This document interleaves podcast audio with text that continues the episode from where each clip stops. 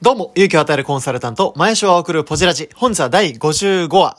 人生豊かにするために、やめるべき5つの習慣というテーマについてお届けしてまいります。このラジオは成長のきっかけの体験談やお客様上司から学んだことを忘れないその日のうちに毎日原稿なしにつれづれなるままに語るコーナーです。今回55話ということですけれども、今回のテーマは、えー、いわゆるいわば人生を豊かにするために、これ、やめるべき5つの習慣。そうなんです。この、やめるべき習慣ですね。あの、何かを得るためには何かを捨てないといけない。まあ、すなわちこの24時間しか、えー、人生ありませんから、えー、何をこうね、新しいことを始めるためには、何かやってることをやめないといけませんから、じゃあ何からやめたらいいの？というこのベスト5を、えー、発表していきたいというふうに思います。えー、この中にもね、私自身、こう、ああ、やってたなっていう習慣もありましたから、実際、あの、取り組んでる最中ですけども、それも合わせて、えー、皆さんに分かち合えればというふうに思います。えー、それでは、早速いきたいと思いますが、まず第5位から発表したいと思いますが、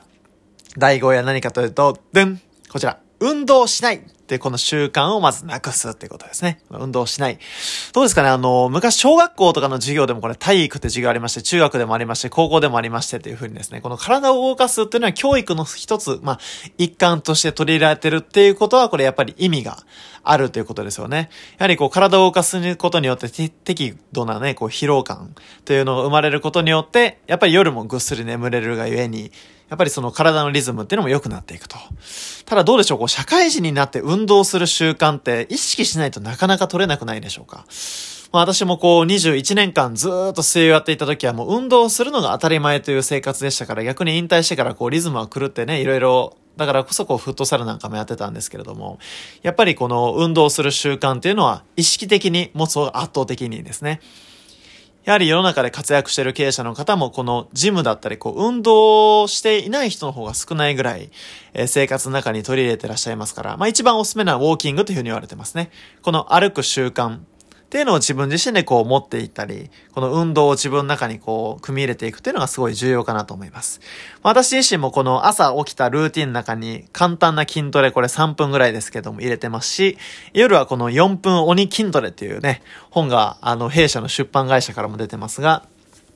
いわゆる4分間で腹筋を割るっていうこのメソッドがあるんですよね。まあちょっと話それるんで今日はお話しませんが、また追ってお届けしていきたいと思います。なんで第5位は、え、運動の習慣がないということをやめる。つまり運動の習慣を取り入れましょうということですね。というのが5位です。それでは第4位いきたいと思います。第4位何かというと、無駄な飲み会に行くこと。これやめる習慣第4位。無駄な飲み会に行くことですね。え無駄な飲み会どうでしょう？こう、楽しいだけの飲み会とか、なんとなく定例的にある飲み会とか、これね、よく飲み会があるから人間関係は深まるんだっていう考えをお持ちの方もいるかもしれませんが、まあそれ、あの、はっきり言って間違いかなと。あの、思いますね。これ間違いです。まあ、あの、別に飲まずともお酒がなくても信頼築けますし、あの、目的がなくですね、こう、飲みに行くことが、あの、人間関係を良くするかっていうと、果たして、まあ、そうかと。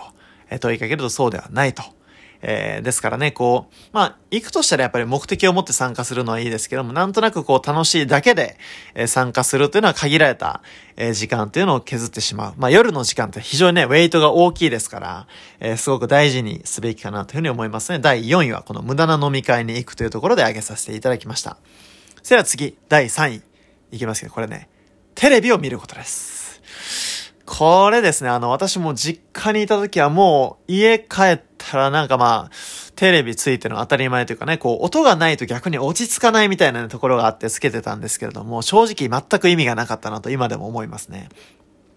ですから私一人暮らし始めてから、一応こうテレビは買ったんですけれども、あのー、正直ワールドカップの時ぐらいしか見てませんでしたね。だからそれ以外の時はもう埃被ってましたから、私どうしたかと言いますと、テレビこれ捨てました。テレビ捨ててもうね、かれこれ1年ぐらい経ちますけれど、全く不自由ない生活を送ってますよね。で、やっぱりこういろんな、なんでしょう、こう活躍してる人のこう動画とか、まあ、あの、話を聞いてると、結構このテレビない人って案外多いんですよね。まあ、これ何かっていうのを突き詰めていくと、この情報の受け取り方の違いだったということが分かったんですよね。これ、情報の受け取り方の違いどういうことかっていうと、情報を受け身ではなくて、能動的に取りに行くっていうのが成功者の習慣の中にあったということなんですね。まあ、テレビってあの、ご存知の通り、こう、情報を垂れ流す箱ですから、まあ、ついてるとずーっと見てられるんですよね。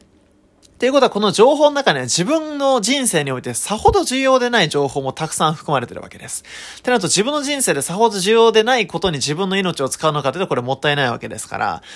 これどう切り替えるかというと、自分から必要な情報を取りに行くというこの能動的なスタイルに変えるというのは非常に重要なわけですよね。つまりこの、まあ、例えばテレビを見るにせよ、自分の必要な情報に絞って、例えば録画してそれを見るとかだったら全然いいと思いますね。つまりこう大事なのは自分から能動的に情報を取りに行く習慣をつけるために、これテレビを見るのをやめましょうと。まあ、これ無目的にただ受信するだけの状態を避けるための習慣ということで、ランクイン3位にしております。じゃあ次、第2位何かというと、これ、本を読まないという習慣をやめましょうと。つまり本を読むということですね。つまりこの本っていうのはこれ、まあ、その著者の人生っていうのが1500円とかで体感できるわけですが、これすっごいポイントなんですよね。まあ、この本を読むことによって自分の人生豊かになるということもそうですが、まあ、ここでポイントになってくるのはその本をどうやって読むかということですよね。この本の読み方っていうのはやっぱりコツがあります。まあ、これちょっと今日話がそれますから、詳しくお話はしませんが、この本を読む。まあ、本を読まないという習慣から脱却して本を読むようにしましょうというのがこの第2位でございました。では、流行る第1話、これ何かと言いますと、これね、イメージできる方もいるかもしれませんが、こちら無目的な SNS の閲覧投稿ということでございます。これ刺さりますね。自分にも刺さるなぁーっていうことでね。あのー、よく私もこう、iPhone 11 Pro 買った理由が、インスタグラムに綺麗な写真を上げるためだったっていうのもゼロじゃないっていうぐらい、あの、SNS に中毒でございまして、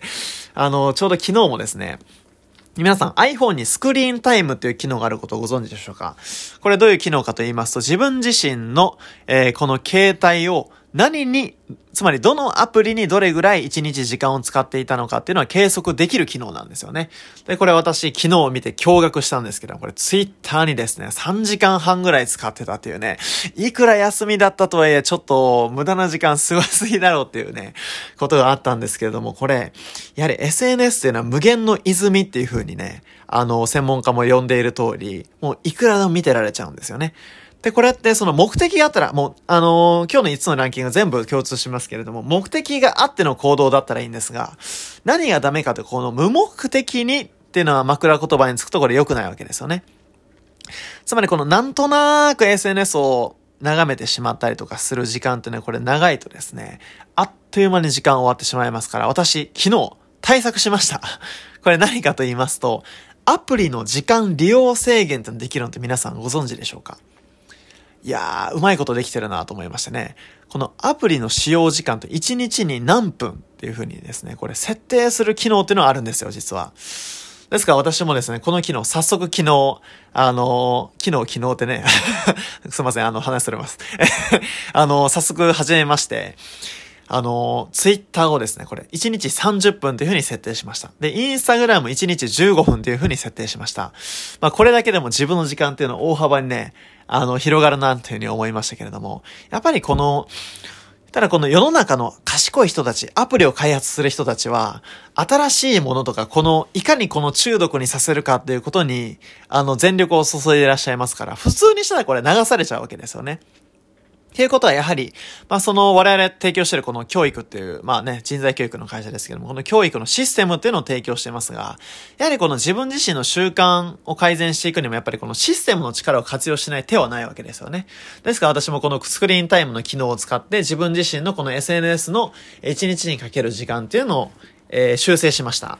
ですから今日ですね、あの、昨日よりもはるかに生産的な一日を送れるだろうな、というふうに思いますし、やっぱりこの時間が決まるとですね、この、時間あたりの価値っていうのを意識しますから、